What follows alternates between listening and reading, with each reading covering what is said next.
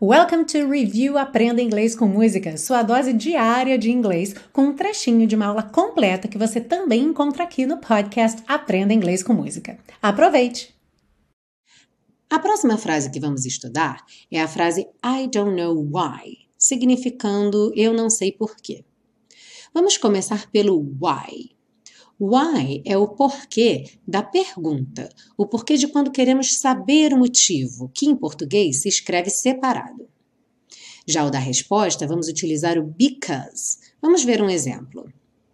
Why are you here? Por que você está aqui? Because I have classes here. Porque eu tenho aulas aqui. Outro exemplo. Why is she sad? Por que ela está triste?